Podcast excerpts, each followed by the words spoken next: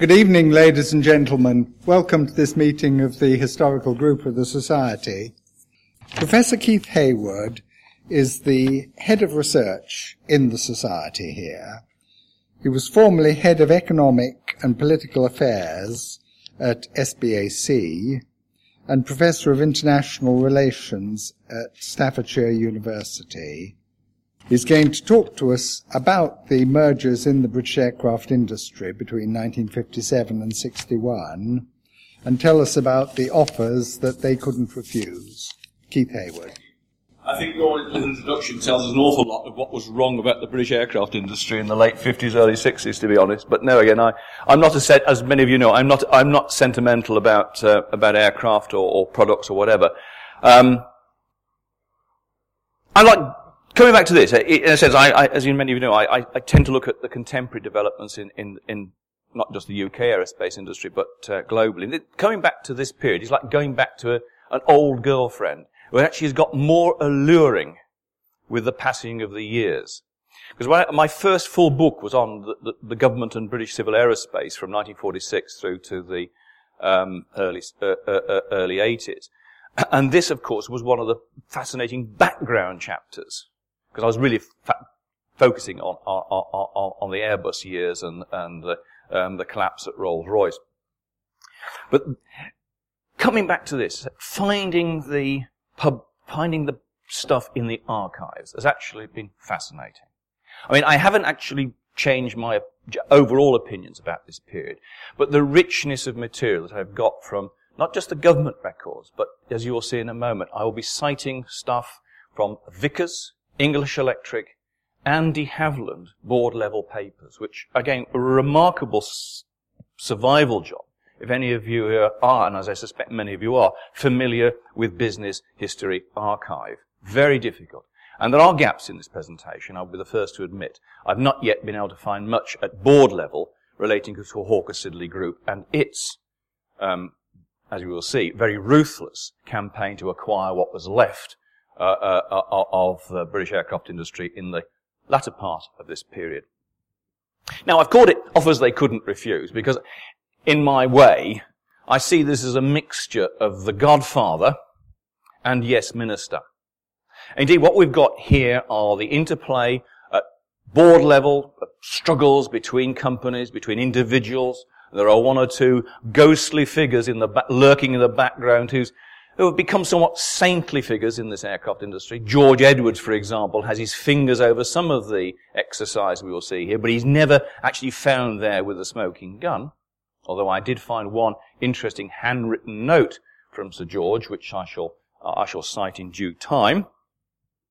And, of course, we do have the Godfather, Duncan Sandys, who will figure as both villain and supervillain, perhaps, in this exercise. You could say this could have been a T V series. And I think there are enough people in this audience to know that the, and probably have lapped this up in the nineteen sixties, when I T V, in its, in its wisdom, set two programs in and about the British aircraft industry and its power politics. The Power Game and the Plane Makers. Well, you couldn't make it up, could you? Now, to use a, a, another um, literary analogy, this is a bit like Day of the Jackal. We all know in the end that the assassin, the jackal, does not get his target. So we have, in a sense, the denouement already worked out for us. But the interest is how he is tracked down. So we know how or what happened. We have a series of mergers in the British aircraft industry that transform the industrial landscape from between nineteen forty-six and sixty-one. Now, okay, before any, any nitpickers in the audience, and I suspect there are many, there were mergers before nineteen fifty-seven. But the big period of rationalization is this short, intense activity between fifty-seven and sixty-one, and then even more so between October nineteen fifty-nine and February nineteen sixty. And just so Frank doesn't moan, oops, we also have a, a comparable pattern in the engine sector. This is one of my omissions. I, I'm, I'm leaving out engines, I'm leaving out helicopters, primarily because it was relatively straightforward, uh, and quite frankly, I've not yet got round to looking at the records. What, what am I going to talk about in the next forty-odd minutes?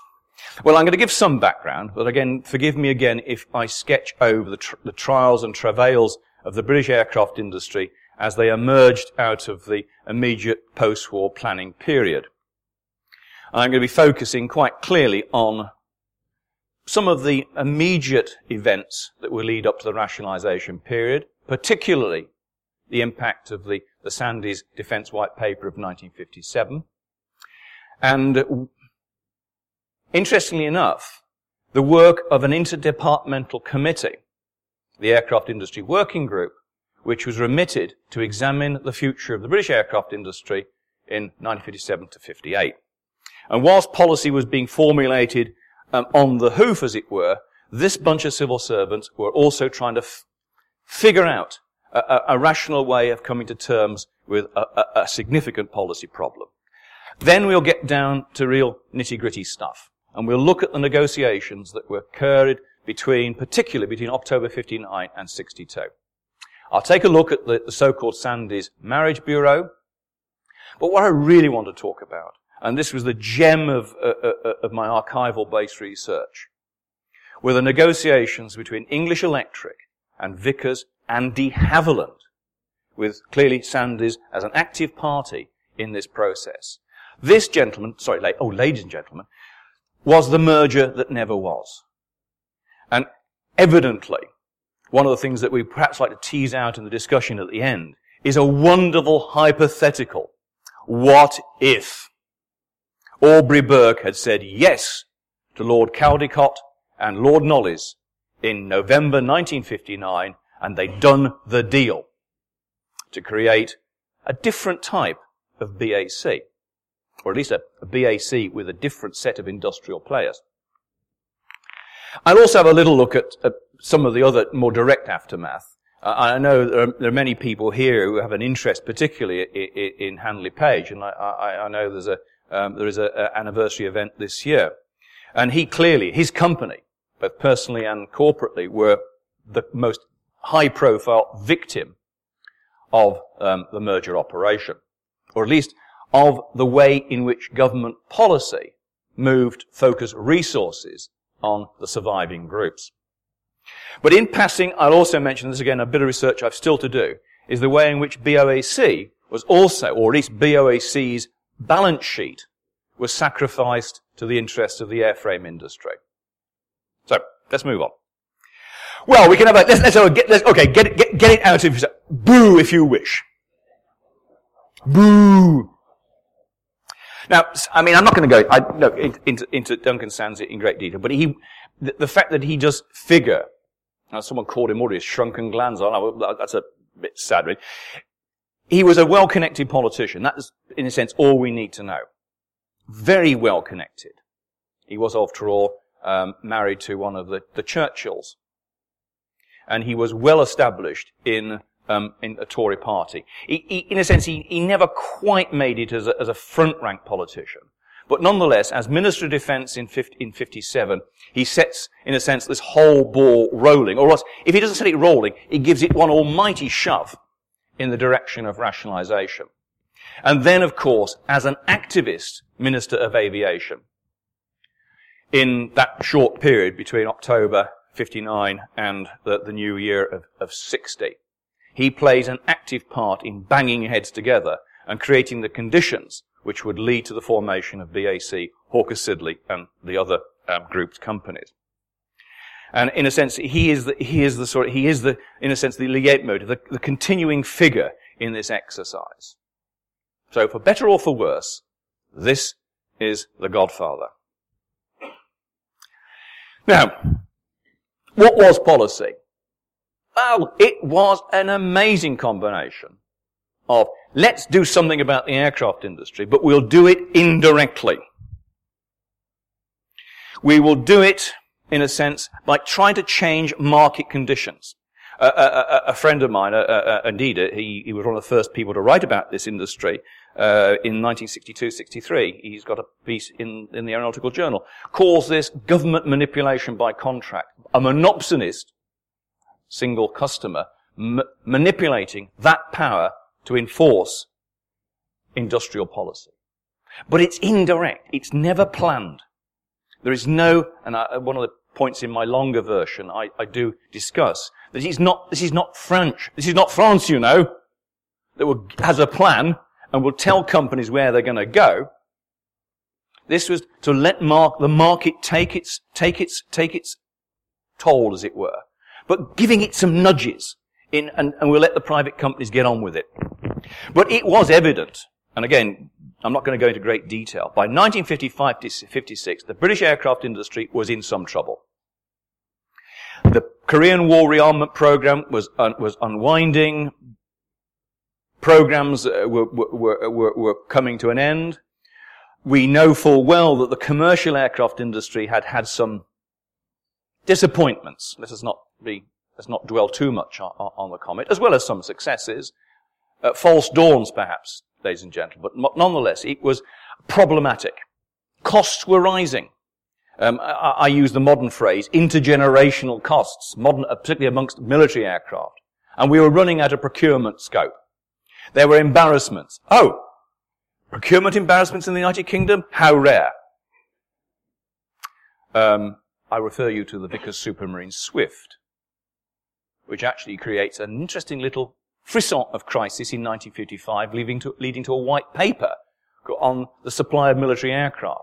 And a very interesting Select Committee of Estimates report the following year, in fifty-six, where an undersecretary, a guy called Dennis Haviland, no relation, talks about the ministry wanting to encourage a rationalization in the British aircraft industry, trying to avoid Buggin's turn of contract allocation. And that the ministry had, ominously here, candidates for relegation. Never said which, and by the way, I've never actually been able to discover in the record so far whether the ministry did have a list of candidates for relegation. But nonetheless, they were looking in nineteen fifty-six to secure a rationalization of the industry. Now, in a sense, what really gives um, the process that kick is the declaration of no more manned aircraft in the Sandys White Paper of fifty-seven. Again, if you look carefully, this had been anticipated by earlier White Papers, so we don't want to go down that route. But the military demand, in short, was going to decline. And that while the short term for the British aircraft industry was still looking okay, there would be a crisis in that industry between sixty-one and sixty-three, as predicted by the ministry. And we begin to see, exactly as Haviland, Dennis Haviland, the growth of a policy of non-intervening, but intervening. But there had to be some basis for consideration. This is why I want to look, spend a little bit of time looking at the, the Aircraft Industry Working Group. There was a continuing commitment to the industry, and I quote, one official memoed the Cabinet in June fifty-seven, simply to, discon- to discontinue support for the British aircraft industry would leave us so far behind other countries that we'll be forced to retire from the air business altogether. We must maintain the momentum of forward research at government expense and give effective, if gradually diminishing, state support to the development of selected civil projects. So there was an underlying commitment to do something about the British aircraft industry, but the underlying pressure was to cut costs. The Treasury certainly was very concerned at the amount of money, proportionately, that was going on the aircraft industry from the research and development budget. But it was also evident that if something wasn't done to maintain capacity in the aircraft industry, critical mass would disappear to minimum in the nineteen sixties. There was a, there was an, a calculation or an estimate that without a successful shift to civil production away from military aircraft dependency, an aircraft industry of about one hundred sixty thousand that was likely to go under normal, under normal trends could drop as low as sixty thousand by nineteen sixty-four. Clearly this would be an industry that would cease to be world class. But it was something, therefore, that the ministry had to try to, well, it couldn't spend, or it was, the Treasury was, was pressuring government not to spend too much more money. but there would be some money available. But above all, industry had to be of a sufficient size, or companies had to be of sufficient size, to enable them to put their own money increasingly into civil production. Remember, already the government had insisted, had shifted away from the Labour government's commitment to planned investment in the nineteen forty-five fifty-one period, and was already forcing Vickers and De Haviland and such like to put money into civil airplanes under private venture policies. But they recognized that there were limitations in the old structures.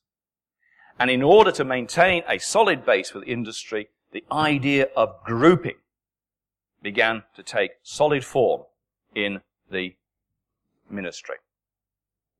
And how to do this? Well, we will use whatever contracts that we have to encourage the process. Now, again, too much detail here to go to go to to to, to continue um, um, in depth. The first one up was an accident in some respect.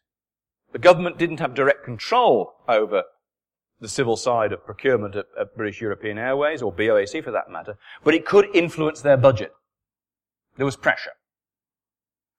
Though in this sense, B E A were quite happy to buy a British product. They took their pound of flesh out of it, as many of you know.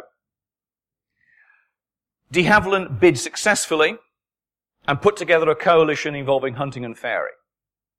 The ministry, it should be said, was a little bit disappointed at the strength of this particular coalition, and the strong evidence, which I haven't yet been able to p- pin down, that in fact they'd have preferred a coalition of Hawker Siddeley and Bristol, which was, in their view, a much more solid proposition. But there was nothing they could do much about this. It was grudgingly accepted as a as a step towards grouping, and after some shenanigans involving the then Ministry of Supply, um, Aubrey Jones, and his opposite number at Transport, the contract is signed and sealed. And de Haviland gets set on what became um, the Trident. Much more directly, of course, as we know, and I'm not going to go into the, this particular program in detail, that the Ministry of Defence and its order for O R three thirty-nine, what became T S R two, was much more open to direct impl- uh, direct manipulation. And we all know how the M O D, M O S manoeuvred to ensure that Vickers and English Electric became the central core of the T S R two program. Not, as we know, necessarily relations between the two companies were easy on this program. But no more of that. There were also one or two other programs. The supersonic transport came out of the industry working group as one area that would justify government support. Again, there was no great detail about, about market or the rest of it, just an assumption, again, looking at, uh, at, at, the, at the seminar next week, that this was the next step, and it would be the one that would enable the British aircraft industry to make a breakthrough. Who was going to build it? Well, too early to tell. But it was a strong, there was a strong, um, strong inference running through the late fifties that Bristol, by being awarded the research contract, would, in a sense, see this as a dowry to attract other participants. And Hawker Siddeley was up as the first potential partner. And indeed, there's strong evidence, isn't there, Kit, that there was a, a, a, a, a initiated a, a Hawker Siddeley Bristol joint program during this period. More of them in a minute. Um, and um, coming in a bit later was something to encourage the helicopter industry to merge. Uh, the B A A's contract for a heavy lift. Um, would you call it converted plane? How would you, what, what rotor, how would you describe Rotordyne? I've no idea. No. Anyway. Fine. Good. Up and running. fifty-eight, up and running. And we get a statement in the House that we would intervene, showing some sort of balance between overt direction and total laissez-faire. That the government would encourage research and development, but the group, the group companies, the aircraft industry would increasingly, in some sense, continue, but take even more share of their own civil costs. Fine, as all things might have been equal. But unfortunately, they weren't equal. All three of these programs, and significantly two of them were Vickers, were in deep trouble by the late fifties. Indeed, Vickers, in the summer of nineteen fifty-nine, has to tell or confess to its shareholders that they were in danger of going out of business because of the rising costs and lack of commercial breakthrough on the part of the V C ten and the Vanguard. There is evidence in the Vickers papers, by the way, that Vickers had severely underestimated the costs of building both Vanguard and V C ten, having got their modelling wrong on the basis of, Van- of, Vic- of Viscount experience. Bristol, of course, were virtually bankrupt trying to carry the costs of building the Britannia. It should be said that English Electric on the back, and to some extent also Hawker Siddeley, on the back of surviving military contracts, were in rather better shape. But across the board, many of the British aircraft, uh, major aircraft companies were in serious state. And there was a warning from um, Lord Knollys, who was the, the chairman of Vic, chairman of Vickers Aircraft at the time. Government had to appreciate and to ease the great and disproportionate financial burden borne by Vickers and other companies in private ventures. Without firm and early support by the government, this country is more likely, sooner rather than some people might expect, to find itself without a real aircraft industry at all. And all this, by the way, is clearly reflected in the Vickers archive. That Vickers particularly wanted to develop a new short-haul aeroplane, the V C eleven.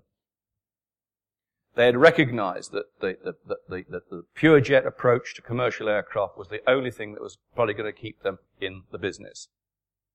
But getting it launched on the back of deep financial problems was not going to be easy.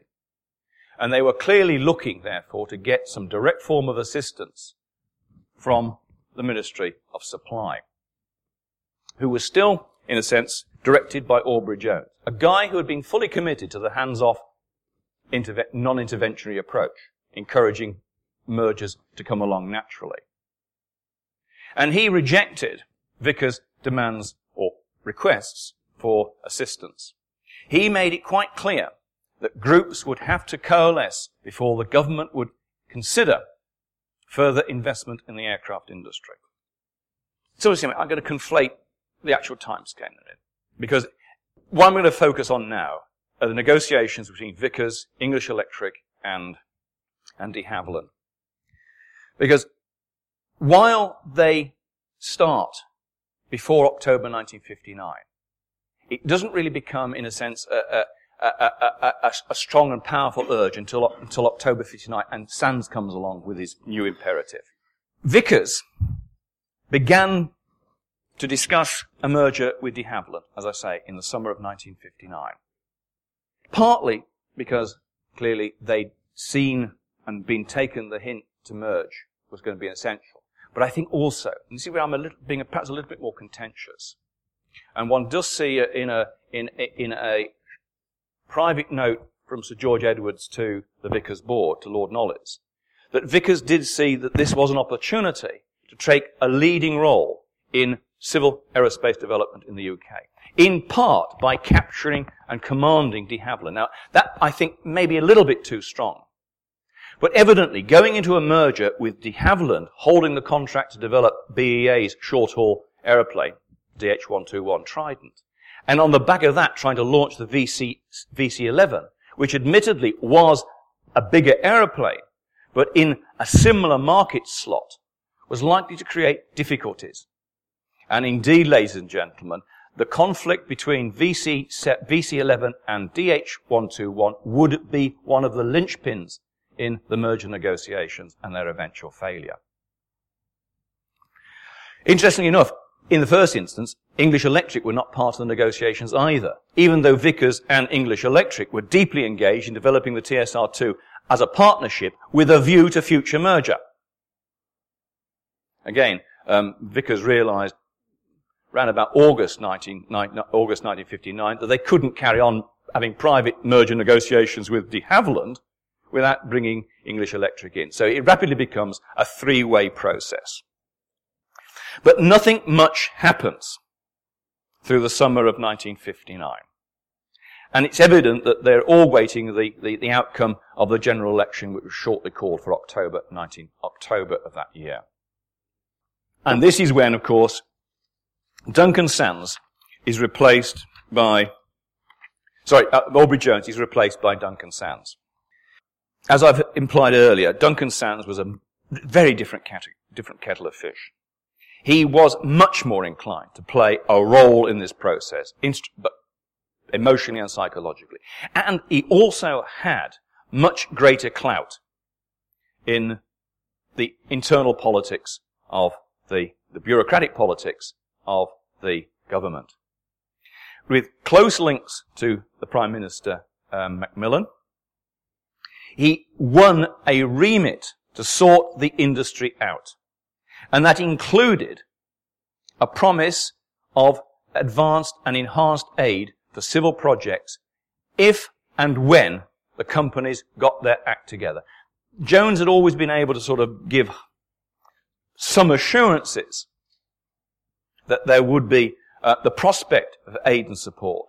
But Sandys got a much firmer commitment, almost as a almost as a, a, a, a as a condition of taking up um, the new Ministry of Aviation, which had replaced Minister of Supply at the, at the, shortly after the um, election. And that was his condition. He also, as we will see in a moment, began to formulate not just the carrot of enhanced aid for civil programs, but also a stick to beat those in the industry who felt they could stay out of the emerging um, regrouping exercise.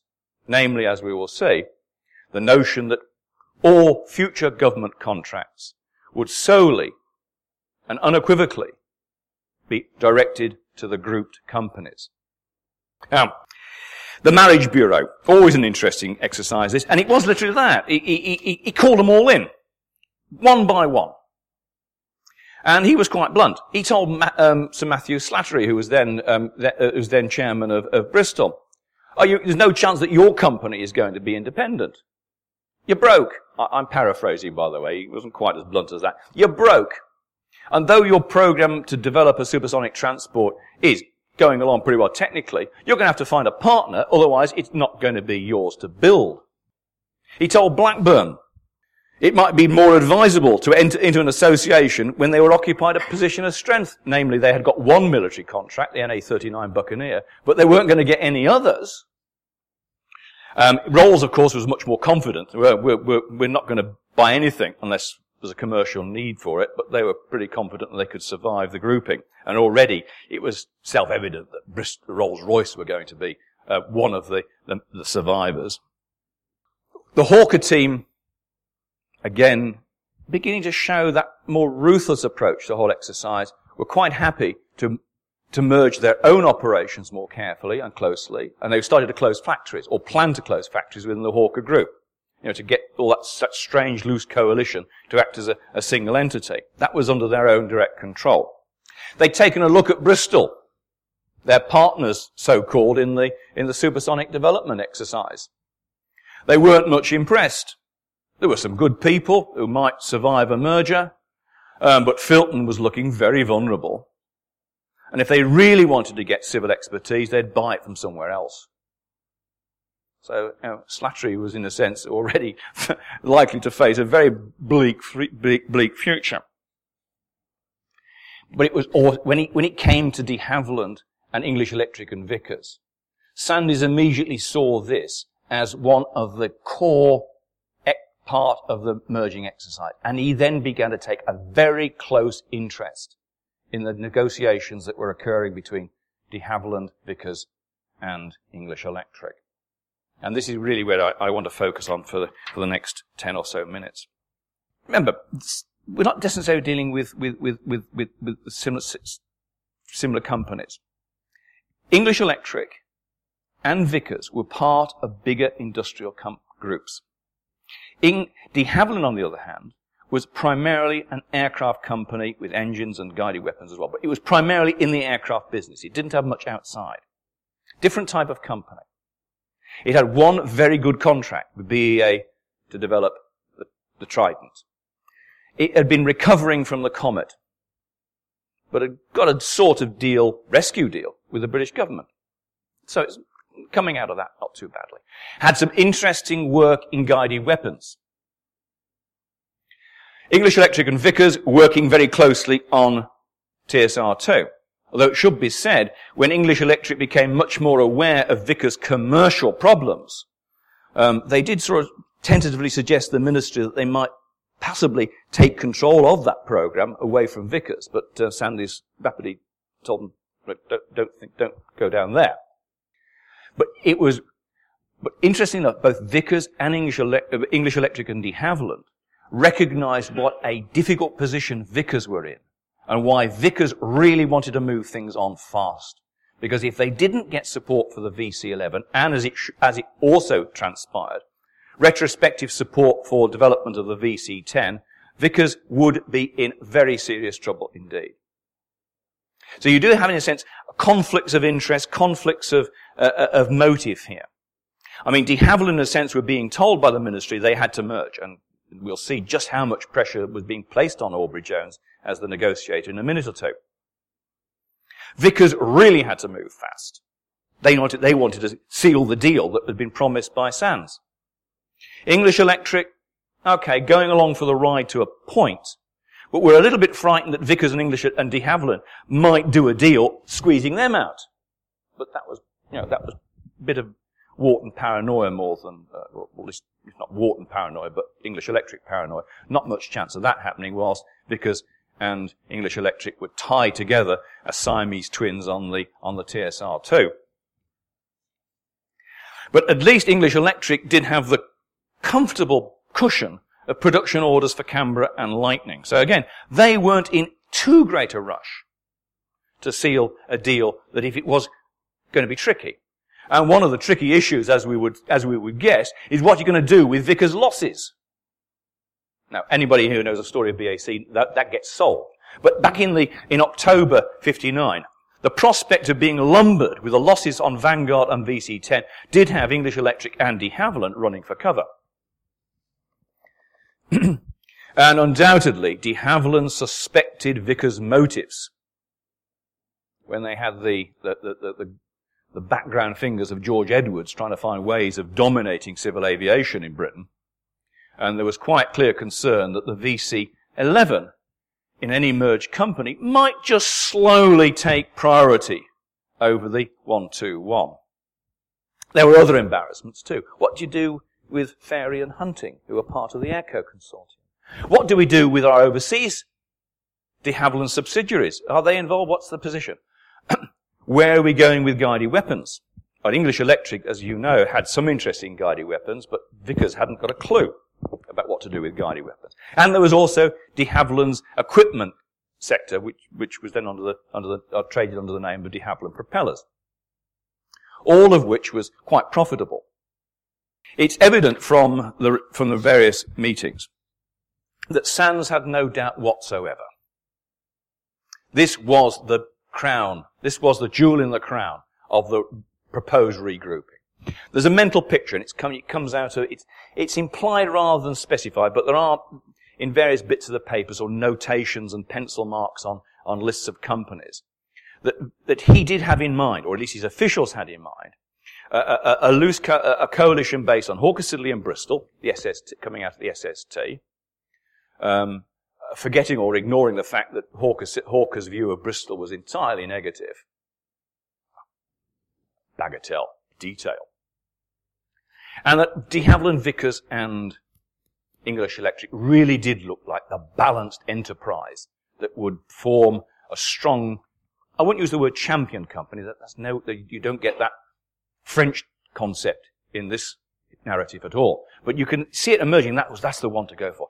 And over the next few months, between October and November, well, next six weeks, so it's a compressed period, Sands takes a direct role in the negotiations. We have invitations to country shoots, and Sands is invited up to the northwest and uh, and has a nice convivial weekend with the with the Nelson with the Nelson father and son, the guys that actually ran English Electric.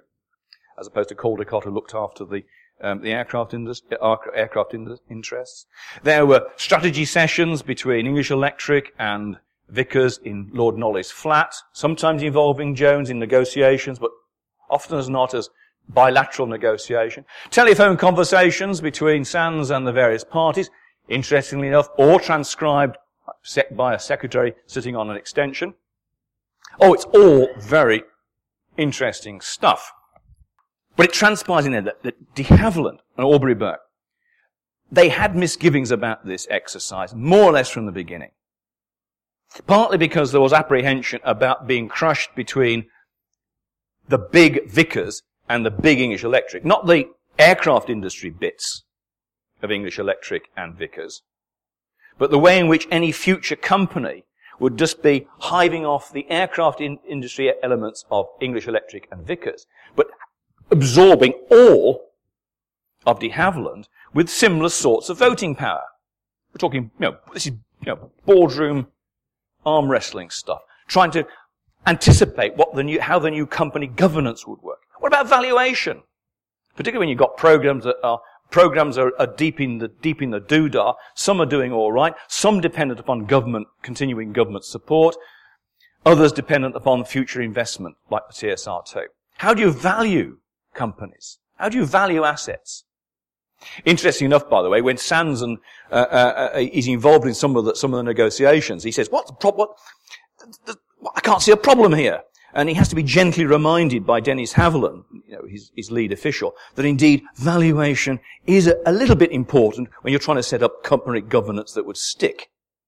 You know, again, uh, Sands looking at the broad picture and not really um, having any interest whatsoever in the nitty-gritty.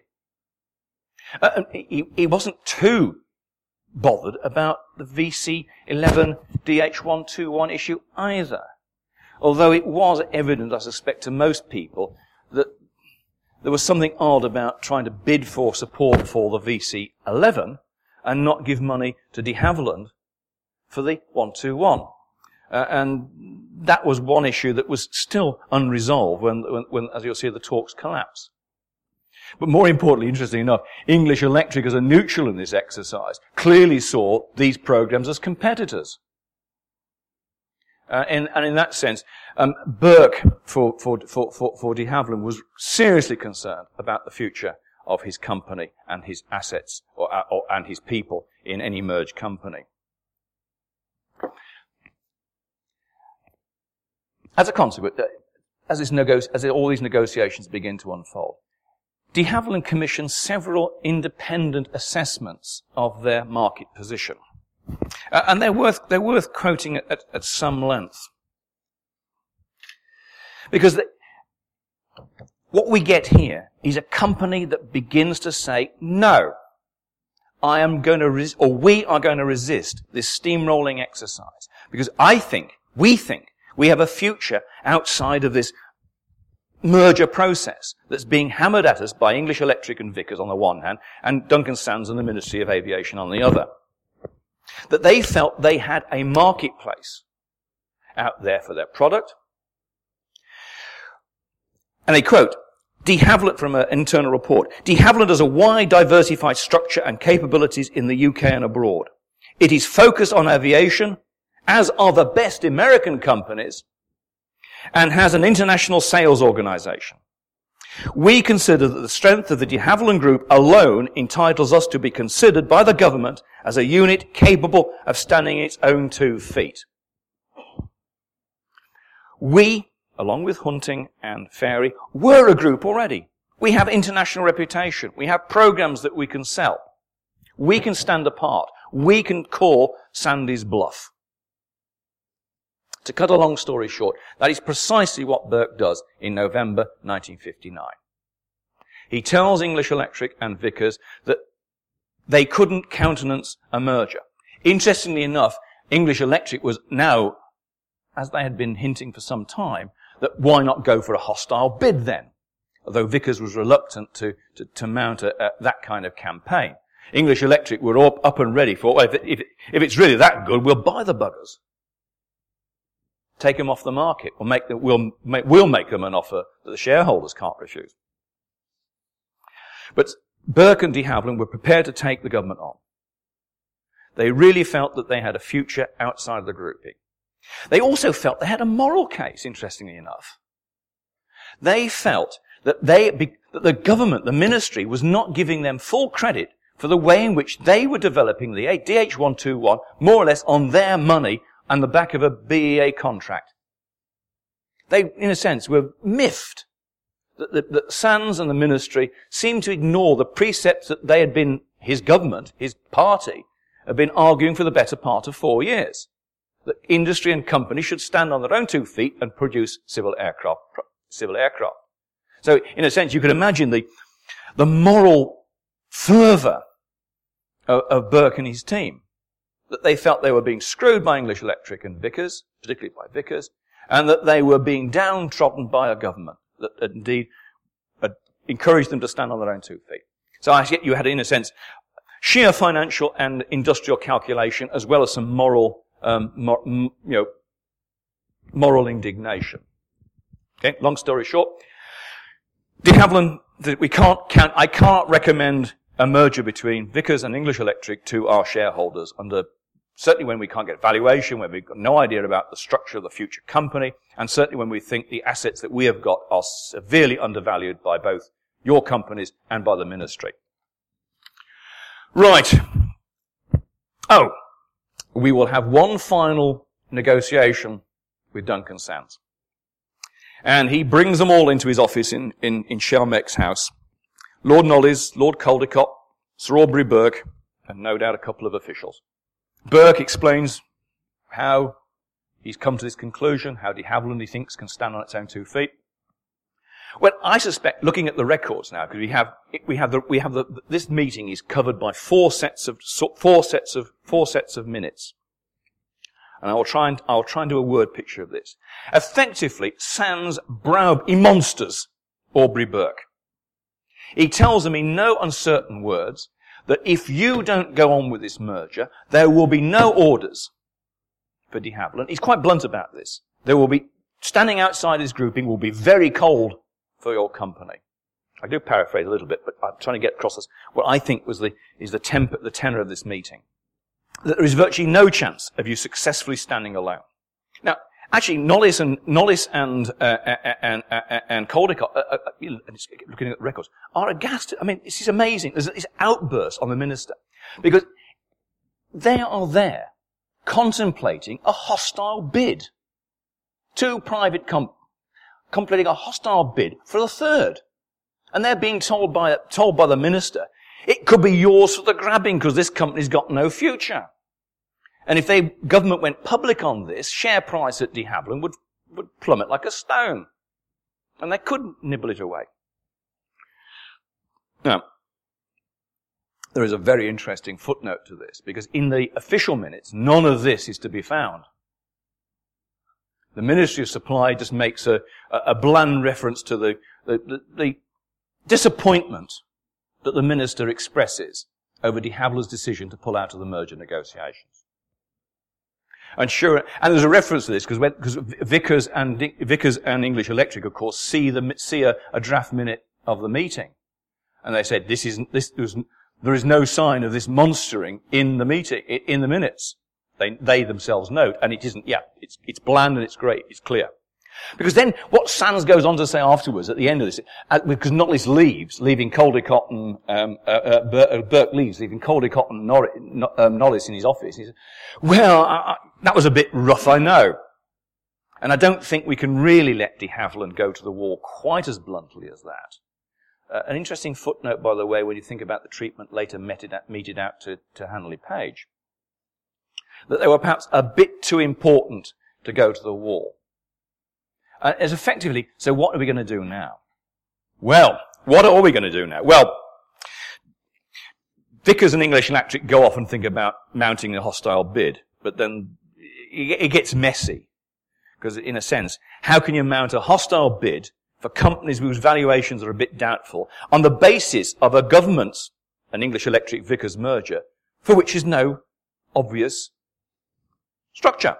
You know, it's like a, a, a phantom bidding for a com- you know, company. You know, So you can't, you can't sell that to the city. You couldn't sell that to shareholders. So the idea of a hostile takeover bid does, does peter out. But Sands doesn't give up.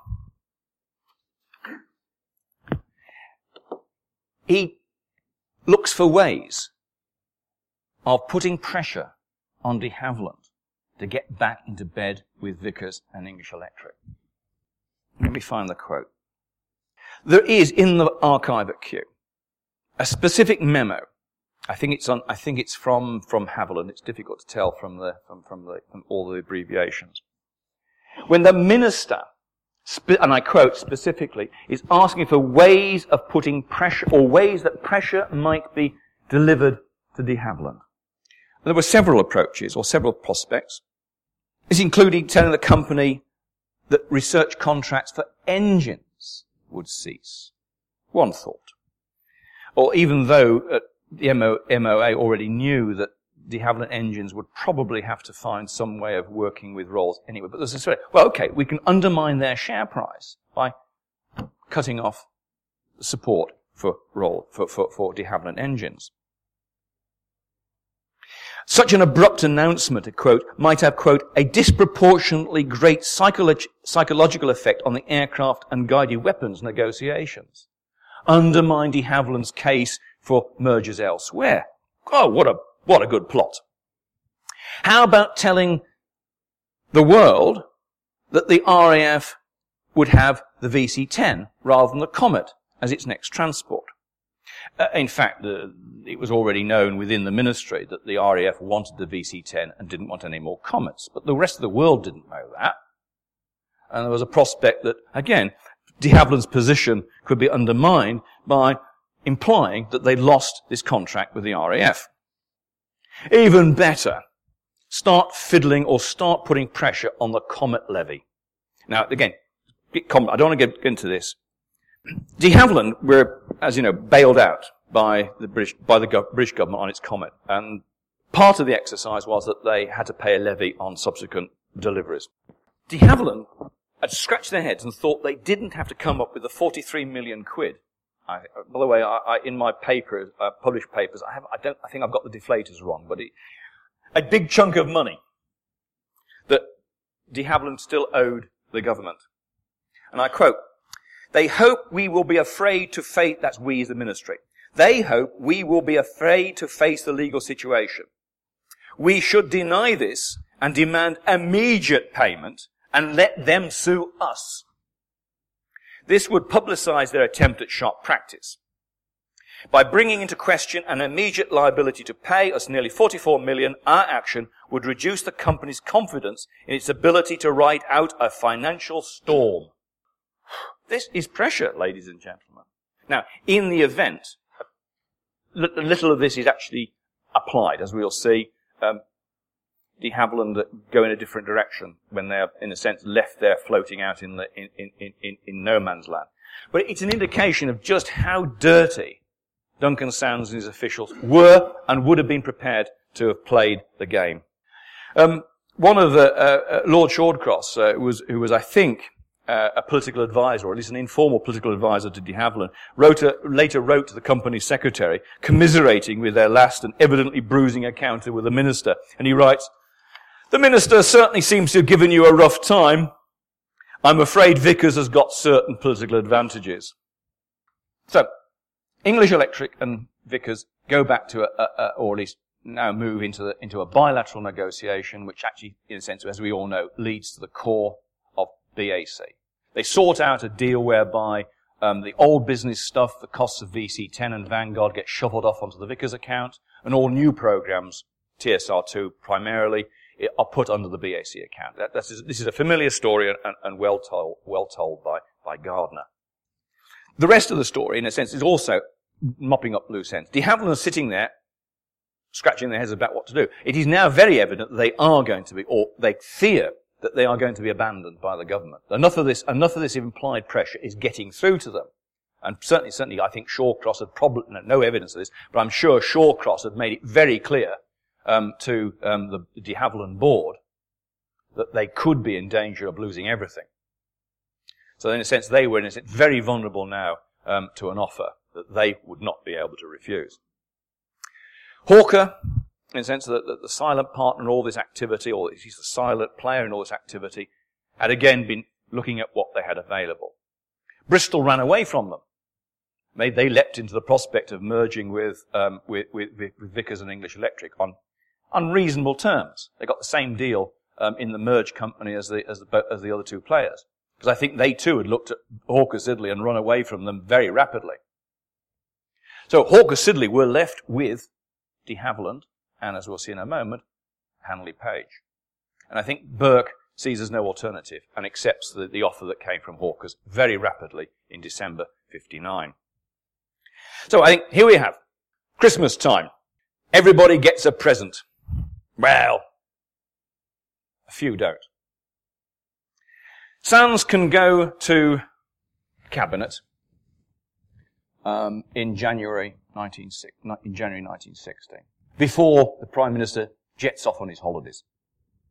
It's that urgent. Okay. And he effectively sells the scheme that the British government would start supporting or re-establish support for commercial aircraft based on what would become known as launch aid, risk-sharing investment in commercial programs that would seem to have a commercial prospect of success. Incidentally, there will be bitter negotiations in a f- in, over a few short days about the terms under which launch aid was to be paid. Um, the companies wanted all of their money back before government. Government, I suspect, rightly, wanted to have their money back before the companies got theirs. And the, and the, and the firms moaned like billy-o over this part. They also moaned about the rate of return, which they regard as being usurious. Oh!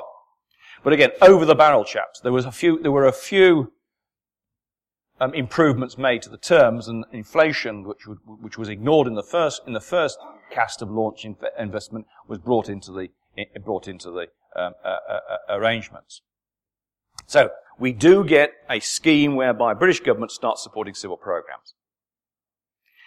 Sands also makes it clear that there would be or a, a penalty for those that stayed out. Only the grouping companies would get orders. And I think that was the sum total of the exercise. And in a sense, I think we all know, by and large, what happens next. Handley Page is a clear victim. Rather later in the day, we find that one or two of the hidden costs of the regrouping exercise also hits the British taxpayer. Namely, the effect that it would have, and I've not mentioned this in detail because I haven't really researched it in, in archive form yet. And there was also an interesting embarrassment. First, the victim. Now, again, I don't think I've got too much time left in my talk. But Handley Page stays outside the grouping. Hawkers make a bid. But Frederick Handley Page has a view of his company and its worth, which is resistant to the blandishments of Hawker. Made worse by the fact that halfway through the campaign to buy Handley Page, it becomes known, at least internally, that the R A F order for Victors is to be cut in half. And naturally enough, Hawkers halve their bid. And of course, Fred, uh, Sir, Sir, Sir Frederick says, no, my company is worth more of this. Well, whereupon, it is evident that his bid for launch investment for further developments of the Herald are sat on, payments for proving uh, Heralds that were being built for B E A are delayed. It, it, it's, it's, it's in a sense quite messy. And it's sure enough that within a, a matter of months, sometime after Sands, uh, in a sense, leaves um, the ministry, Handley Page is twisting in the wind. It would, of course, be a, a long time in the dying, and sadly, Sir, Sir, Sir Frederick would himself die halfway through um, this early, uh, in April, April sixty-one, April sixty-two, and taking some of the pressure off government because they were getting embarrassed over Handley Page, it should be said. And there are interesting letters between the ministry and, and Handley Page saying how much they felt their com- recognizing just how much Handley Page had given to the country, and pl- almost pleading with uh, with Handley Page to get into bed with Hawker Siddeley. Another victim, and I couldn't resist having this one. We haven't had any violence in this story, but a bit of sex wouldn't come amiss. In my book um, on, on on British Civil Aircraft, it, uh, I, I do recount the way in which B O A C is pressured to take or to restructure its order for V C tens, and then to take on a, a further development of the, the V C ten, the Super V C ten. It's an aeroplane that the B O A C technical people are uncertain of, and certainly there is, uh, even in the bits of bits of the internal internal uh, evidence I've seen, um, some indication that it was known pub, known within the ministry that B O A C were not happy commercially with with, with the aeroplane that they were being offered. But there is enough evidence from the, the later near bankruptcy of B O A C in nineteen sixty-three sixty-four, that pressure had been applied on the airline. And by the time we get round to this commercial failure, which incidentally, it was then the largest public loss of a nationalised enterprise, nationalised company in British history. And it cost Matthew Slattery another job, as well as the chairman, uh, as well as the chairman, Sir, Sir Basil Smallpiece. So in a sense, not just Handley Page suffered, but also a significant chunk of, of B O A C's reputation as a well-run company. The embarrassment? Shorts. Again, a survivor. Why? When everything else got either eaten up, gobbled up, or left, to, left out to dry. Well, paradoxically, it's left out all this exercise because it's already mainly owned by the British government. Bristol had bought a small share in, I think it was twenty percent, I could look it up. It's about twenty percent of this company in nineteen fifty-eight. But it was in dire straits by late, by the late nineteen fifties. But, and again, looking in the evidence, we see quite confirmed that the Northern Ireland factor was the determining reason why the government was going to make sure this company survived. Plenty of exchange here involving the Um, involving the um, the Ministry of Aviation and um, I, we, I, we call it the Northern Ireland Office these days, but of course in those days it was the Northern Ireland government.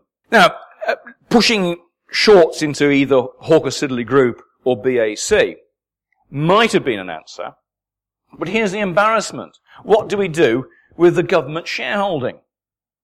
And certainly no one is going to buy it because shorts is effectively a bankrupt company.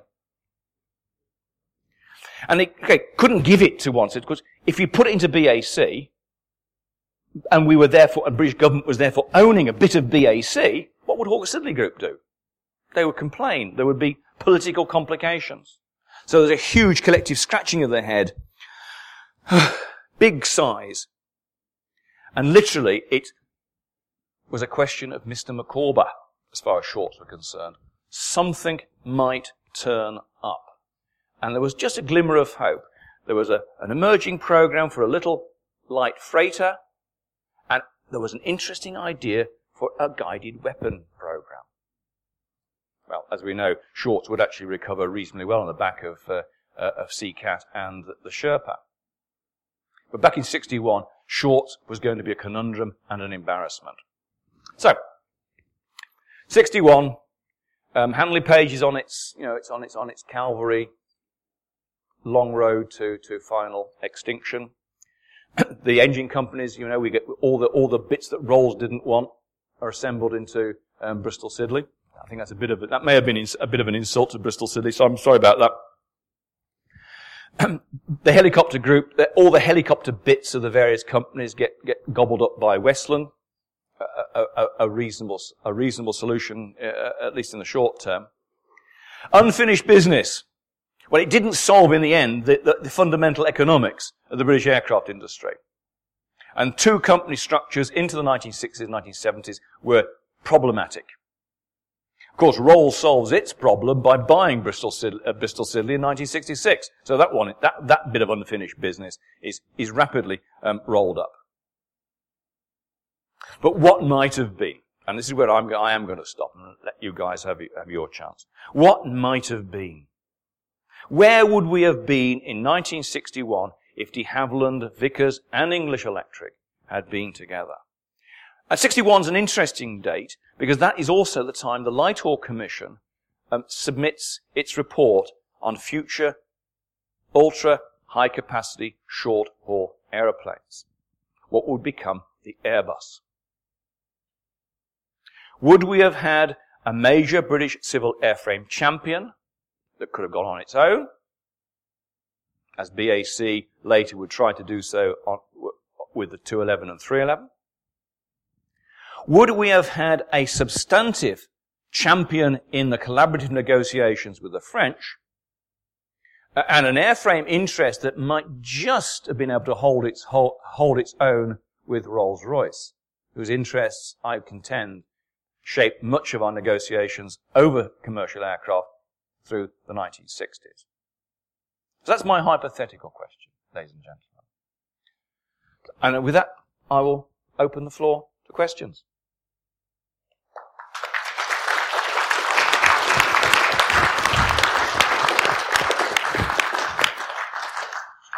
Thank you very much, Keith, for a most provocative and interesting talk. Um, we have microphones. Uh, question at the front. Peter? Um... That was delightful, Keith. Uh, John King. Um, uh, very, you're no doubt very pleased that you were able to get access to so many primary sources. Yeah. Um, could you tell us something as to what happened to these sources? Are they still in the public? Are they, are they now yes, I, available I, in the public domain? Oh, indeed. Um, oh, by the way, uh, if it, I mean, I've, I've, I've skimped and, and gone and paraphrased and all sorts of. And many of you know that I, my the, the, the this is is on the on the. the website for, for, for, for consultation, and indeed please comment. I, I, I'm, it's work in progress. But back, yeah. Q. As, as, well, we, I think anybody, anybody who does work, I, mean, we know, I know full well just what a wonder, what a wonderful and well organized bunch of, bunch of, uh, uh, uh, of records they are. But there's always something you can dig up, and I, you know, I, I had no idea about this at the aircraft, the, the aircraft, the aircraft, um, industry working group. It's, I still haven't explored all of that. I haven't, I haven't, I haven't looked at the Treasury papers yet, because I'm, because they're, because the Treasury were, I looked at, I've looked at the Ministry of Supply papers, but I haven't looked at the Treasury, and it's the Treasury, of course, running that, and I suspect they may well have some even more interesting things to say about the aircraft industry. The Caldecott papers are at the I M E C, at the electricals. Now, um, the Caldecott papers, um, again cover a lot of English Electric work, m- much of it relating to the Yorkshire plant, the electrical stuff, guided weapons, I suspect. Um, the, the big chunk of Wharton papers, which, I, which are a mess, but are being are at least being preserved by the, the Heritage Centre there. Um, and the Caldecott papers are transcripts of these of this six months of negotiation. The Vickers papers are extraordinarily well preserved. Uh, again, I was talking to Andrew from, from Science Museum, and he tells me that this again was a, a this is a tribute to the company secretary in the nineteen sixties, who really assembled, and, and it's it's superb. Although I did find uh, references to tanks, a brochure about tank design, and uh, something about something about Zadonoff's pension in the in the Vickers in the Vickers aircraft file. Zadonoff, of course, was the original merchant of death for Vickers Armstrong, so I I was able to give those back to the archivist and say, perhaps you better refile those. Great stuff. The De Haviland papers, I came almost by accident, because um, Peter Elliott at R A F Museum Hendon said, oh, I've got, we've got some stuff relating to, to De Haviland about this, or Hawker about this period, and most of it is, most of it is about aeroplanes. But in the middle of it are the Aubrey, the records of Aubrey Burke's negotiation with Knollys and Caldecott and Sands. So that, the, you know, that's where I get the four.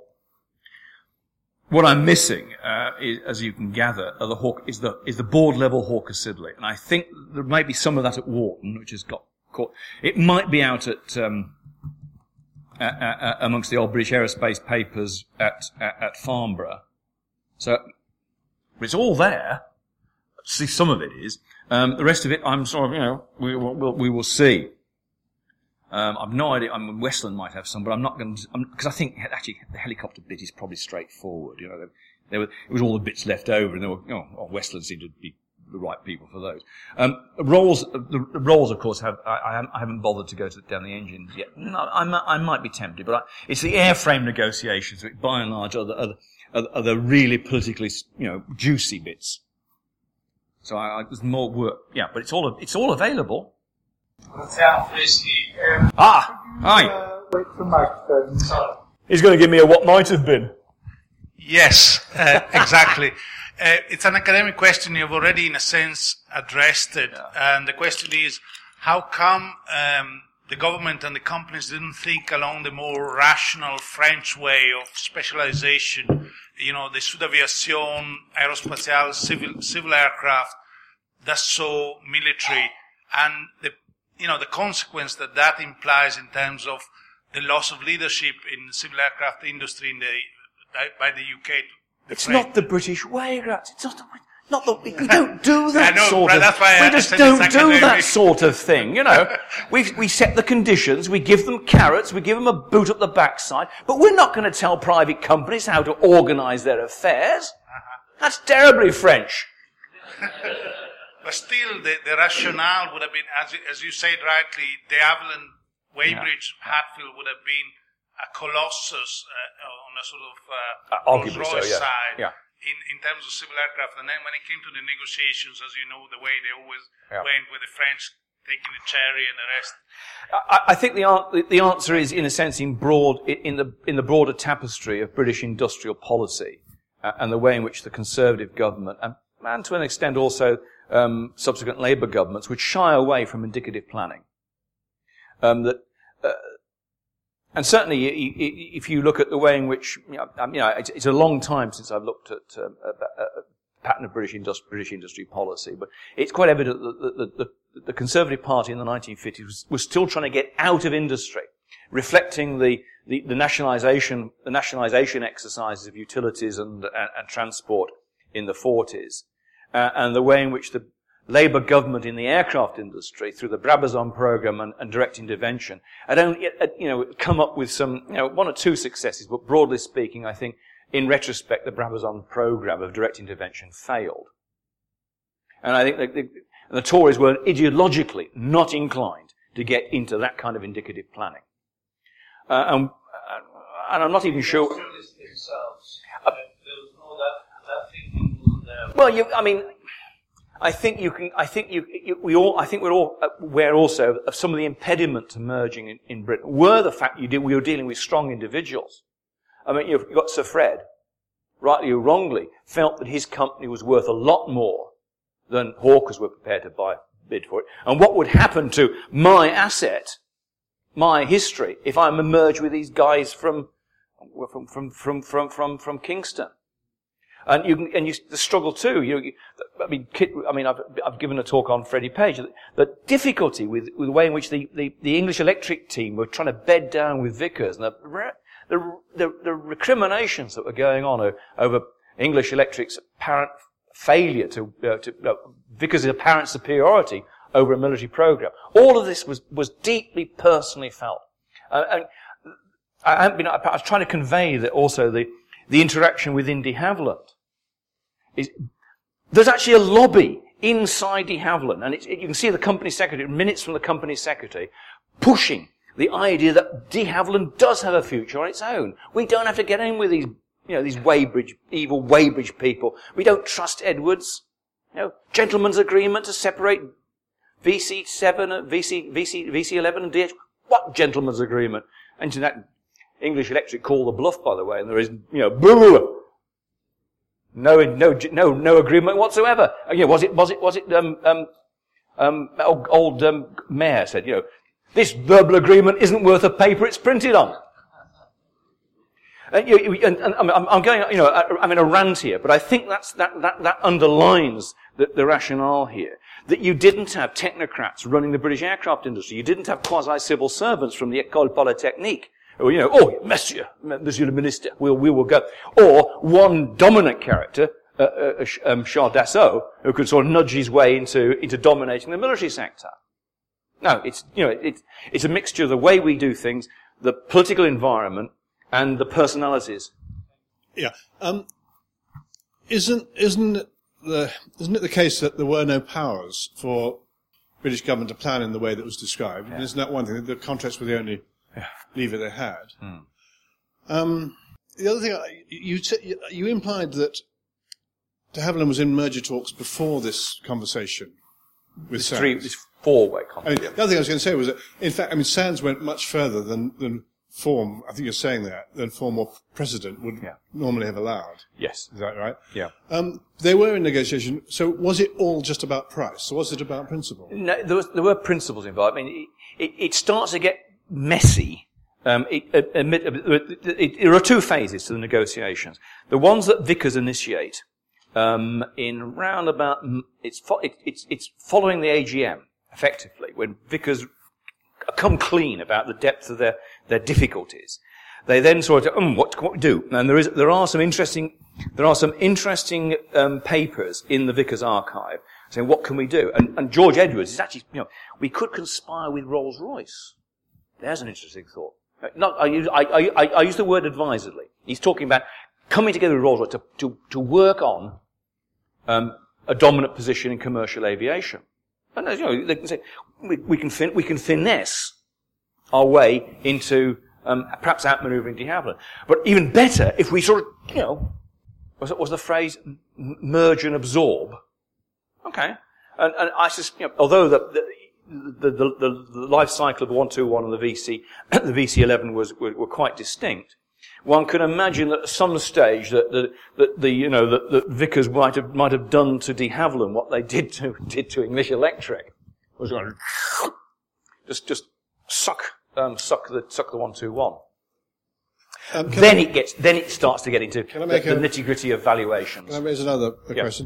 Um, Dennis Haviland is involved in these discussions. Oh. Um, isn't it the case that he was also trying to run an, a rationalisation programme in the early fifties, in yes. about nineteen fifty-three? Yeah, yeah. So was it that he didn't have ministerial support at that time? Yes, it, it, it, very good point, Andrew. I, I mean, um, it, I, I did actually talk to Dennis. I mean, in my one of the few things I could do in my earlier book is actually talk to some of the protagonists, and I talked to Dennis, and he, he, he was pretty well, pretty well forthcoming. Although, you know, like any civil servant in those days, he was, you know, he's not going to give you nuggets of truth, but yeah, um, and I, I, I found enough in the in the public record to show that they were considering a rationalisation in nineteen fifty-two, fifty-two, fifty-three, when some of the problems that I sketched on were beginning to emerge, and there's a enough evidence to suggest that Maudling, who was Minister of Supply in fifty-six. Said no, we're not, we're not, we're not doing anything. We'll let the market take its, it, take, we'll, we'll let market forces drive things. We won't manipulate. We'll just let the market drive forward. And you know, it total hands off. It's all very muddled, of course, because the government was the market, as you point out, yeah. to, to a great extent. Yeah. I, I think the last thing I won't monopolise this any lot more, but you, you mentioned the B O A C. Yeah. I, I haven't looked at those, those, those papers, but it seemed to me that the penalty of buying British aircraft was always exaggerated by the airlines yeah. because they used it as a lever oh, yeah. to get subsidy. Yeah. So it's very hard for us as historians to find out what, what the truth is uh, and yeah. how bad they were or how uncompetitive uh, they were. I'm looking for the smoking gun, Andrew. And, and I, was the yeah. V C ten much less economic than a Boeing seven oh seven? I doubt if it was, actually. Um, don't know. I mean, it, it was designed, it was designed for a, for a, for a different set of uh, parameters. It, as you know, it's, it was, the, the original V C ten was designed for the hot and high routes. Um, and its probably seat mile costs were not as good as the, the early seven oh sevens. But I suspect the Super V C ten was rather better, but it was a bigger aeroplane. It was a fantastic aeroplane. But the other thing, of course, that they did was to fatally compromise the saleability of British aircraft by asking, or, yeah, yeah. or being known that they were asking for the subsidy. Oh yeah, absolutely. Or tailoring the designs. I mean, who else wanted a hot and high aeroplane? Particularly when the Americans built long runways under military assistance programs. Uh, and, the, and we all know the sad story of the Trident when B A got, you know, were chicking out of, of the big, of the big Medway powered aeroplane. Um, but the, the V C, I, I've got to do more work on this because, um, as you, as, as, as anybody who studied this knows, there was a, though the public record was not then available, the, the, the crisis at B O A C forced uh, parliamentary inquiries, and Smallpiece and uh, Smallpiece and Slattery really do give some heartfelt, heartfelt um, evidence to the Select Committee. Inter- and actually, there's, there's an interesting juxtaposition. They are, they're actually called to, they're, they're called before a Select Committee. Um, I think six months before the crisis becomes known, and it's much more. Oh man. Everything's all right, under control. Then you get them sacked, and they give evidence, and it's, oh, it's all Sand's fault. You know, we had our hands tied on the on, on this program. I think probably, Andrew, they were, they were asked to buy too many.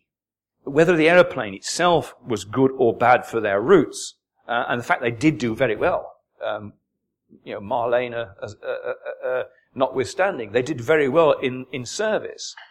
I think they, and they, they, there was too many of them. I think they were, I think they were asked to buy fifty, um, if I remember rightly. So a huge uplift, anticipating capacity.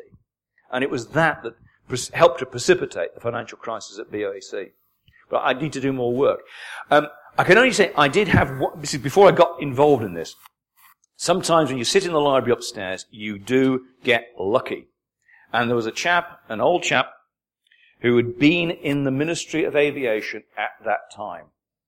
And I said, oh, what was the truth then of the, of, of the, of the pressure put on Delanger, who was, um, Slattery's, uh, and, uh, it wasn't, he was, he was Smallpiece's, um, predecessor. Oh yeah. The, the, the elbow, you know, the, the arm was twisted very severely. But I suspect there won't be, you know, if, if I can find a lovely letter, you know, please do that. Uh, but I'd love to find it, but I, I, I suspect it's, it's a bit more, um, British approach. It would be terribly useful, um, Sir Gerald, if you could go out of your way and restructure the order with Vickers. It would be a great deal of help and assistance to us, you know, in the restructuring of the industry. Not yet. Not yet. Uh, it's one of those, uh, it, there's too much to do. I, I mean, I've got, there is, there is a, there is a, there is a chunk of file on, uh, in the, in, in the, in the, at Q, labeled V C ten. So we, we, the mysteries that we might find some mis, it probably, it'd probably be giving, you know, a whole bunch of pictures of Marlena Dietrich, and I, and I've, I've, there's some very odd things in those files. Yeah, I, I, I, I'm gonna have to see my, my, my, my namesake. Yes, yes, the other Keith Hayward. Uh, and try and try and get hold of the, uh, hold, hold of that side. It, it may well, it may actually, it may well be that's my ne- next year's hobby to look at, look at, look at, look at B O A C's crisis. I'm a bit amazed at what you've actually admitted today. If you look at the V C seven, yeah, and the way that was manipulated out, it was an aircraft which was cost effective, it was the best in the world, superior to the American Boeing seven oh seven.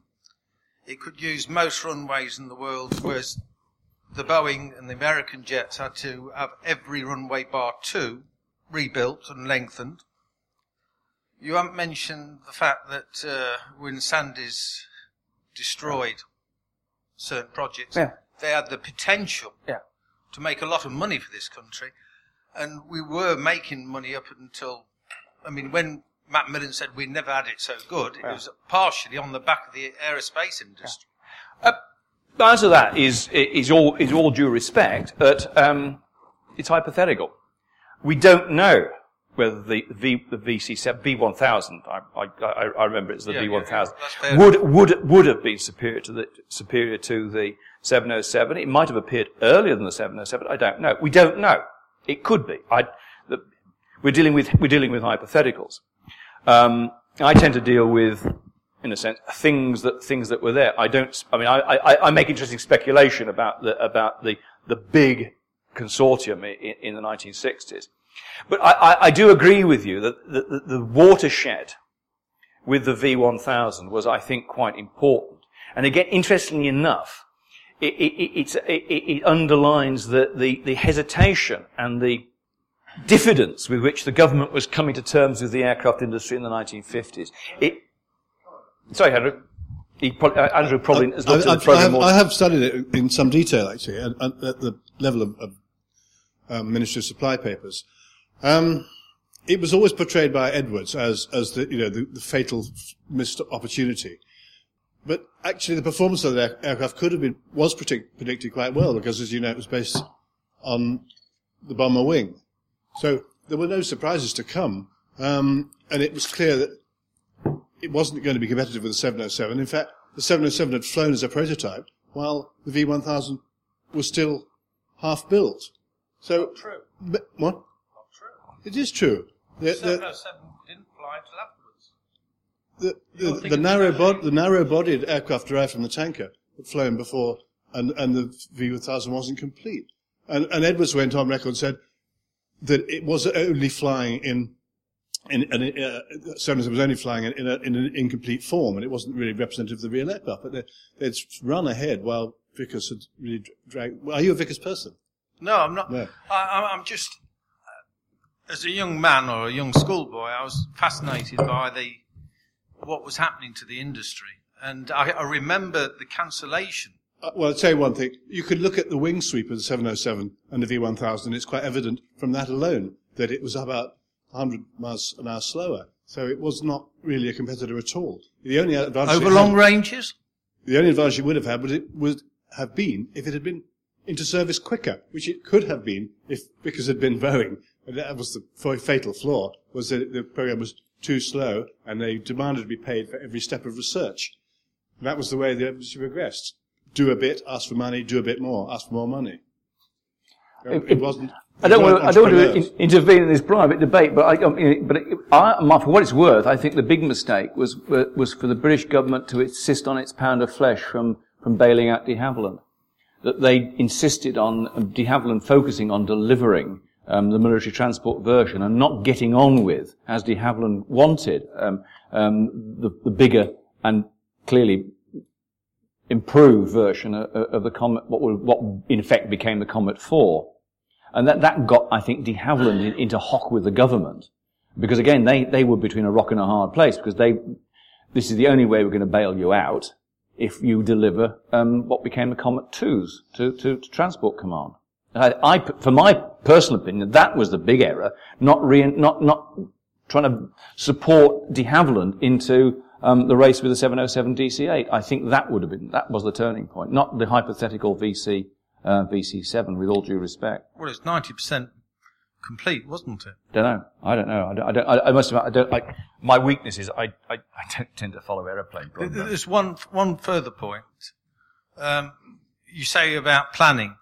Certainly Macmillan from the late fifties was planning Britain's entry into the E U, yeah, and making sure that, uh, I mean, I, I was in a, as a student, I was in a hostel for civil servants in nineteen sixty-five, yeah, and I came across some young men who were, or one young man in particular, yeah, who was put on, he was on a committee, and he was elated because as a junior, it would have been his job, yeah, to have uh, done the official minutes, yeah, and there were no official minutes. Yeah. And what they were doing was working on breaking up the United Kingdom. This is sixty-five. When I said this was to do to Wilson, he said, oh no. He said, the oldies, he says, most of them are over twenty-five. You can imagine how young we were at the time. Said that it started at least under Macmillan. So from Macmillan's time onwards, obviously the ministry was prepping and getting ready for Britain's absorption into the E U, and it must have been the same in other areas. And I would suggest that the I, I don't think aviation. There's, there's, there's no evidence. There's no evidence of that was occurring in, in, in aviation. There were, there were. I mean, again, per se, ne- ne- next week um, there was some indication that, um, that the support for the civil, the civil supersonic program was was moving towards a collaborative phase. Simply, I, I, I recognise on even then estimate of costs. Costs were putting in outside of the. Um, a, a, a safe, a safe single national approach. But there is, indeed, oh, and I, perhaps I think one of the things I've underestimated in my little, in my presentation is the rhetorical commitment of the Macmillan government to the British aircraft industry. That, that, that I referred, I mentioned, I mentioned the, the, the, the cabinet, um, meeting of, uh, uh, uh, of late fifty-nine, early sixty, when, when Sands sells the launch investment exercise to, to his colleagues. The memos attached, the memos attached to that show a, a genuine commitment to trying to rebuild and to maintain a, a, a world-class aerospace industry. Uh, the tragedy is, in my opinion, is that the mechanism they chose to use was flawed. The sentiments, I think, were very sound. It had to be on a, it had to be put on a more rational basis. You know, I'm not, I don't agree at, in any stretch of the imagination with the, with the Derrick Wood project cancelled view of this of this period. I mean, there was just too much rubbish being being being proposed that we, we could never have sustained that any half of the programs. But we could have had a better industrial structure to sustain our industry, particularly the airframe sector, into the nineteen sixties and the subsequent problems that it faced then. That was that was, I think, the biggest tragedy. that the, the, the, the emphasis, the, the commitment was there. The mechanism and the approach was deeply flawed. If I could come in, um, I don't know if there's any Vickers people here who were involved with the V one thousand, but um, in fifty-six I was did six months in the Weybridge Works pre-university, and the fitter I was working with took me over to Wisley one day, where the fuselage, at least, of the V one thousand was at the back of the shed and was pretty well complete. Um, I don't remember seeing the wings, um, but I assume they were built and were st- stored somewhere else. But when I was back at Vickers in sixty-one to sixty-four, I remember one or two of the design staff talking about the V one thousand, and I have absolutely no evidence that these stories are correct, which is why, if there's anyone from Vickers, I'd love to know the truth. But the story I got from them was that actually there was some relief when it was cancelled, because Vickers had put the second t- design team on the V one thousand. The first team was on the Vanguard, and there were a number of detailed design features which were thought to be actually quite embarrassing and would have made it a difficult aeroplane to operate. Um, one in particular, um, it had buried engines in the wing roots, and they couldn't get the bending moment across the engine bay on the spars, so they actually had load-carrying beams going across the doors under the engines, which had to be got out if you had to change an engine, um, which would have made engine changes very slow and expensive. And there are a number of other features like that. Now, I've no idea whether these stories are true, and I'd love to know the truth, but uh, it does ring a bit of a bell. Um, uh, the other thing is, if there had been a merger between Vickers and de Haviland's, I've always, I didn't work for de Haviland's, but I've always had a feeling that the design philosophies were actually quite a bit different, and how they would have fitted together, I really don't know. And again, if there's anyone from de Haviland's or Vickers who could comment on that, I'd be interested. My, my guess, Kitty, it would be a rerun of the of, of the struggle between Wharton and Weybridge. I think it would have been a it would have been arm wrestling of considerable proportions, and. Uh, Um, again, I, this is why, in a sense, it, it may well have been a, a totally false hypothesis that trying to weld um, Hatfield and Weybridge on the civil side might have, again, left us in much the same position as we were um, in any case in the mid-sixties without an effective airframe champion, civil airframe champion. Bill, um, question. It's a, it's a valid point, though, Kit. I, you know, you, I think one of the things that we... I'm not. I'm not as skilled, but the sociology of of the mergers would also be a very fascinating study. Uh, Professor Hayward, um, I was look, very much look forward to this. Uh, but as an ex uh, Hawker Siddeley man, I feel somewhat left out of oh, the proceedings. Give me the documents. But uh, I left the industry in fifty-eight. Yeah. Uh, saying nasty things about Duncan Sandys, and. Uh, because the things he was doing were having a major impact on the Hawker Siddeley group. Yeah. Certainly yeah. They were in A B Row in Manchester.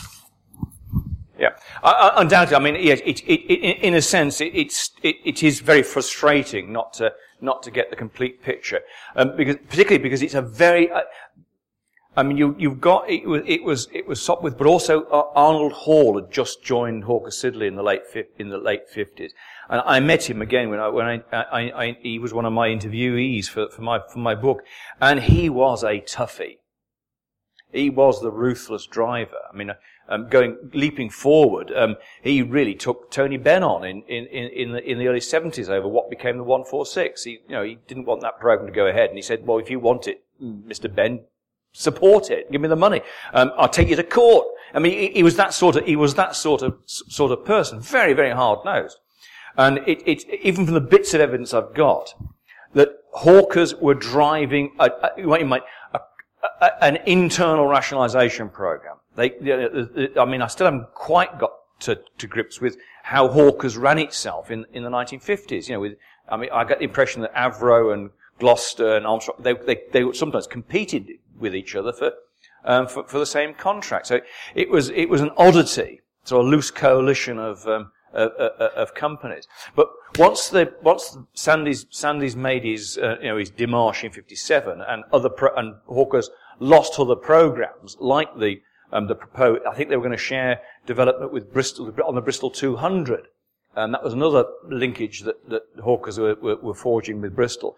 The, um, um, Hall and his team said, well, okay, we got, we got to get our own house in order. Bang, bang, bang. Start closing factories, dragging these com- producing a, a, an integrated company out of the Hawker coalition. And, okay, what's left? Oh, hmm. We don't think much of Bristol. But Blackburn, yeah, they got a contract. We'll have them. And they've got nowhere else to go, because they're competing with Vickers and English Electric on the T S R two. In fact, you know, even there you could see that, you know, they're potentially a rival, even before um, um, we get into that nineteen sixties potential conflict between um, Buccaneer and T S R two more clearly evident. Um, and the dealings with Handley Page. You know, what have you got, Fred? Sir Fred, not a lot, really, is it? You, you know, you've lost half your contract with the Victor. Oh, not much there. Oh, Rad, mm, not much. Oh, Herald. Oh, it's competing pretty. Oh, mm, oh, not much. You haven't got. You've not much. Not much hope there. You know, you know the, the ruthlessness, I think, is even even from the bits I've seen are quite evident. But I would love to see more about how, you know, how, what was the Hawker view of the world. Uh, but and because uh, they are the they are the silent. It's the silent partner, um, and, and the way in which De Haviland fall into. The, uh, the, uh, that, that, sadly enough, we talk about the, um, he's gone now, but some of the papers, it's always, the papers are missing. You know, things run out and there's, you know, something disappeared. And the actual, the, the, in the De Haviland papers, we have all the stuff about the negotiations with English Electric Vickers, but then they've gone. Everything that deals with, with, with, with Hawkers has gone. It's suddenly, we're into the minutes and we're, we're now part of the Hawker Siddeley group. Oh, bugger! You know, it's, you know, it's, it really is, or, you know, with one bound, De Haviland are shafted. I'm going to hide now. Frank Armstrong.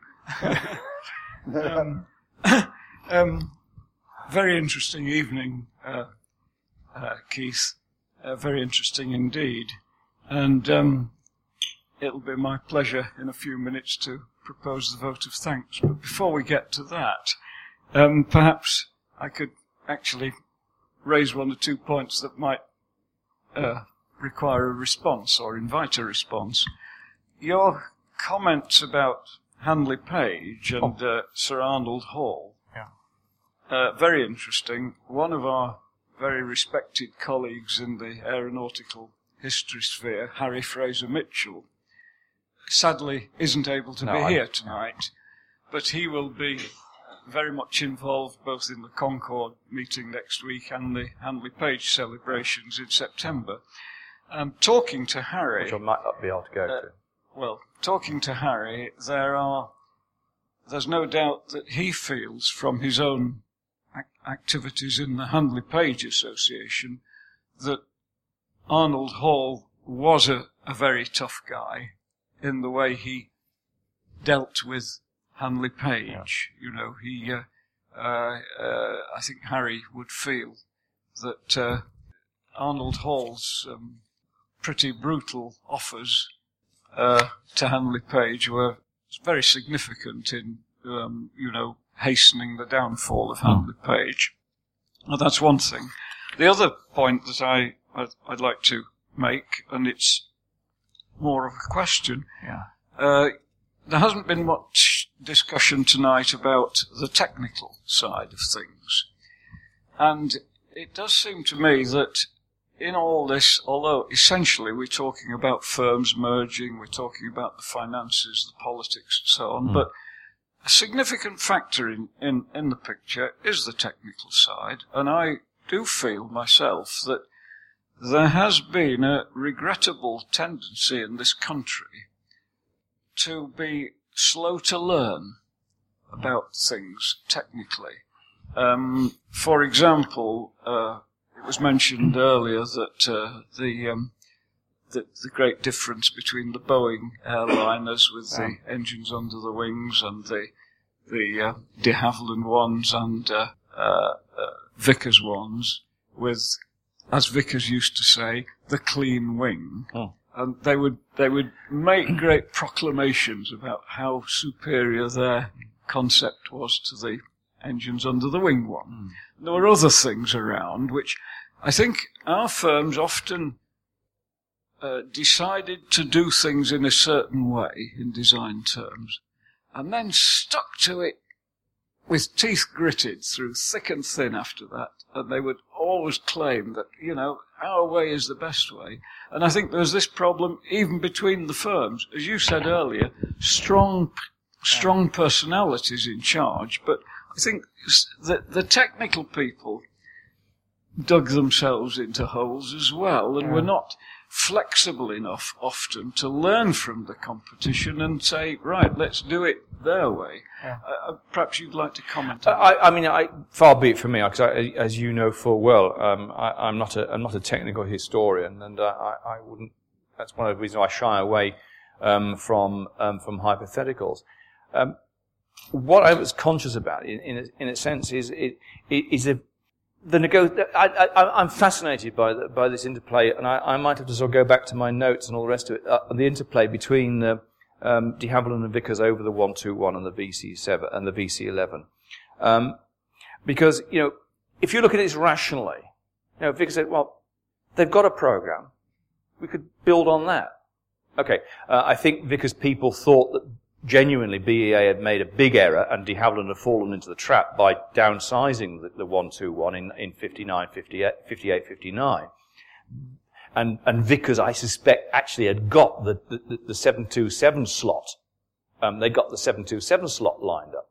Um, but you know, in a, in a rational world, they would have said, okay, we'd have, there would have been assur- big assurances about the two aeroplanes, but they're not, because you, you Vickers, I think, were looking to looking to keep Weybridge alive, uh, and clearly Hatfield was, was not. De Haviland was not going to give up Hatfield, so you immediately had um, some some pretty aggressive thinking about about about the aeroplanes. But the technical side, of it, I I, I, leave to, I I have to leave to to to. to well, not I'm looking at Andrew, but there are plenty of people here who also look at this. I am not entirely convinced, um, and I, whether people like Haviland, and I met, he was a lovely man to talk to, whether they really had any grasp on the technical stuff. They did see it as they did see it as a uh, as a as a as a, a manipulative issue. Any old bunch would do, as long as they were bigger than the bits they had had previously. Now that might be, I think that might be, a, that I might be slandering slandering the dead here, um, but I, I'm not entirely convinced that that, that the, the ministry at that level had had real grasp. They were prepared to trade them away. I mean, Sands, you know, valuation. Oh, we can, we'll finesse valuation. I mean, I'm, I'm, busy, you know, you, excuse me.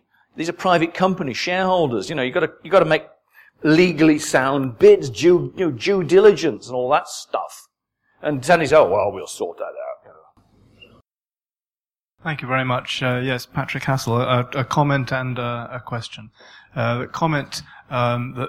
Uh, I, f- I feel obliged to uh, react to as a as a Bristol Rolls-Royce Heritage Trust man uh, to your rather uh, perhaps unintentionally dismissive reference to Bristol Siddeley, um, and uh, perhaps remark that I have been told that in nineteen sixty-two uh, Bristol Siddeley was considering a takeover bid for Rolls-Royce. Cool.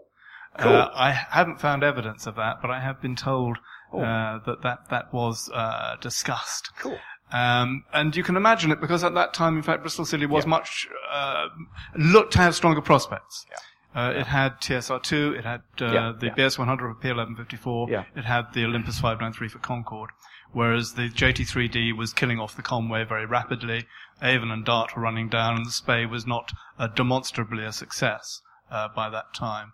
Of course, the cancellations of sixty-four sixty-five uh, reversed that entirely. Yeah. Yeah. And uh, resulted in the um, the merger of Bristol Siddeley and uh, Rolls-Royce. Um, okay, they bought the Hawker Siddeley half, but uh, Bristol Aeroplane Company merged with Rolls-Royce at that time.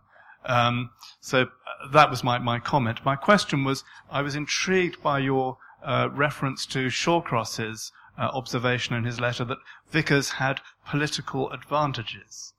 And I wondered if you'd like to enlarge on that. Yo. Because it does seem very odd that, you know, Vickers, in this great financial, uh, great financial problems, not able to support their own projects from internal funding, whereas De Haviland were, with Airco, largely yeah. supporting yeah. one two one, yeah. Yeah. and yet the government favours Vickers. Yeah. Why?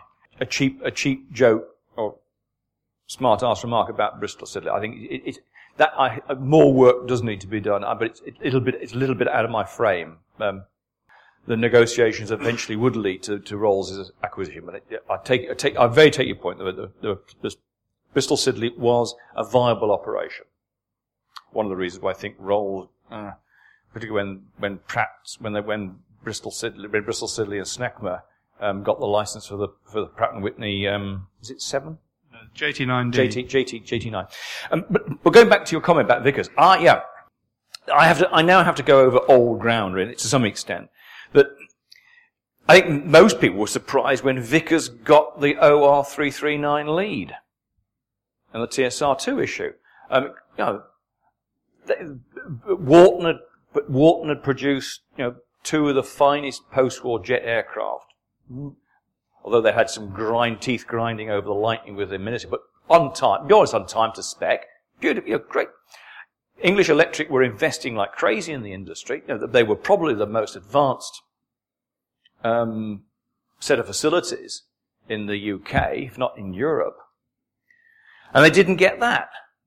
Because again, and Freddie Page's memoirs are quite clear, and I've, I've written those up, which are on, on the web, that because George Edwards was very well placed in Whitehall, because he is the man that had delivered the Valiant on time, on spec, and on cost, which was quite remarkable even then for uh, for a military program. So he, he was, in a sense, walking on water, and he's also he was a, a As, as Freddie would recognise, the arch manipulator. He's the, he's the guy that would, I think, would have been played by, by Patrick Widmark in the play. I wouldn't be at all surprised if he was, if he was the model. Um, and he is extremely, he was, he, he was extremely good at playing a weak hand. I think underlying it also was the fact that Vickers Aircraft was part of one of the largest engineering companies in Great Britain. So it was Vickers Aircraft that was in trouble in the summer of fifty-nine, not Vickers Armstrong, nor English. I mean, you, you, you, I, I, I perhaps glossed this over, but you were dealing with two, in those days, quite, you know, behemoth of companies in the engineering sector, and De Haviland was just an aircraft company. Now, paradoxically, De Haviland thought that was its strength, but we, but the, the, the rules of the game had changed, and I think, in, in that sense, I think the Again, I think Sands and the, and the ministry had got it right, perhaps for the wrong reasons, but they had got it right. The future was in larger groups. Be- better still, had you know, had the aircraft perhaps been a part of a uh, like you know, the, the, uh, let me be contentious in the last minute. Had they been like United Technologies or General Electric, you know, a much bigger engineering conglomerate able to to to to um, to, to to invest. Resources in, in development. And I think that's why, that explains that, that, that, that conundrum, why Vickers were better placed. Edwards' personal skills as a lobbyist, but also I think you were dealing with a, a governmental perception that Vickers, w- Vickers English Electric would give better strength overall, um, to, to a regrouped industry. Thank you. Fascinating speculation. Well, um, how does one wrap up other than to say what a very fascinating evening it has been? Um, I could sit here a lot longer, and I'm sure many of you could too. Um, and indeed, I can't resist the temptation to say something which is not quite the vote of thanks to begin with, and that is a comment on the, the English Electric Vickers situation. Uh, there was a very interesting, very good Uh, one-day conference a few years ago, uh, run by the R A F Historical Society at Bristol.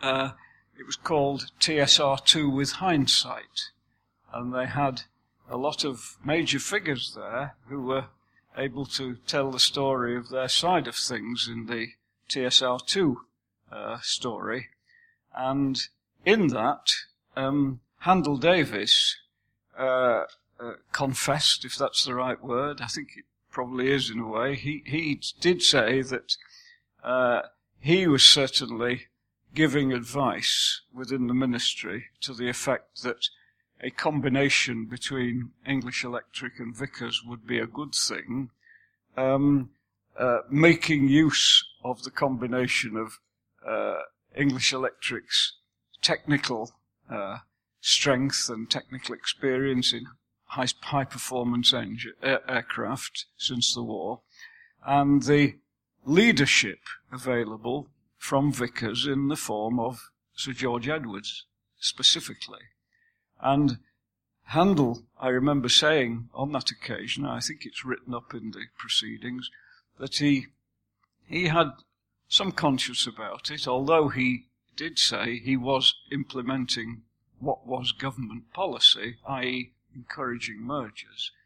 But he, he did say that uh, Edwards didn't really devote the attention to T S R two that people had expected, because he was struggling with the V C ten, et cetera. And uh, uh, Vickers were going through a difficult period, and of course T S R two itself became something of a nightmare technically, and the uh, requirements were extended successively, and it became worse and worse, and of course ultimately with the cancellation. But that came back to me this evening, and I think it's an interesting feature of the scene. Um, I have to. I have to talk. I'll go to Frank because there's an interesting point about um, the extent the extent of knowledge here. I don't think the Ministry of Supply knew just how poorly um, Vickers were coping with the Vanguard V C ten. The, the internal the internal the internal documentation is quite clear.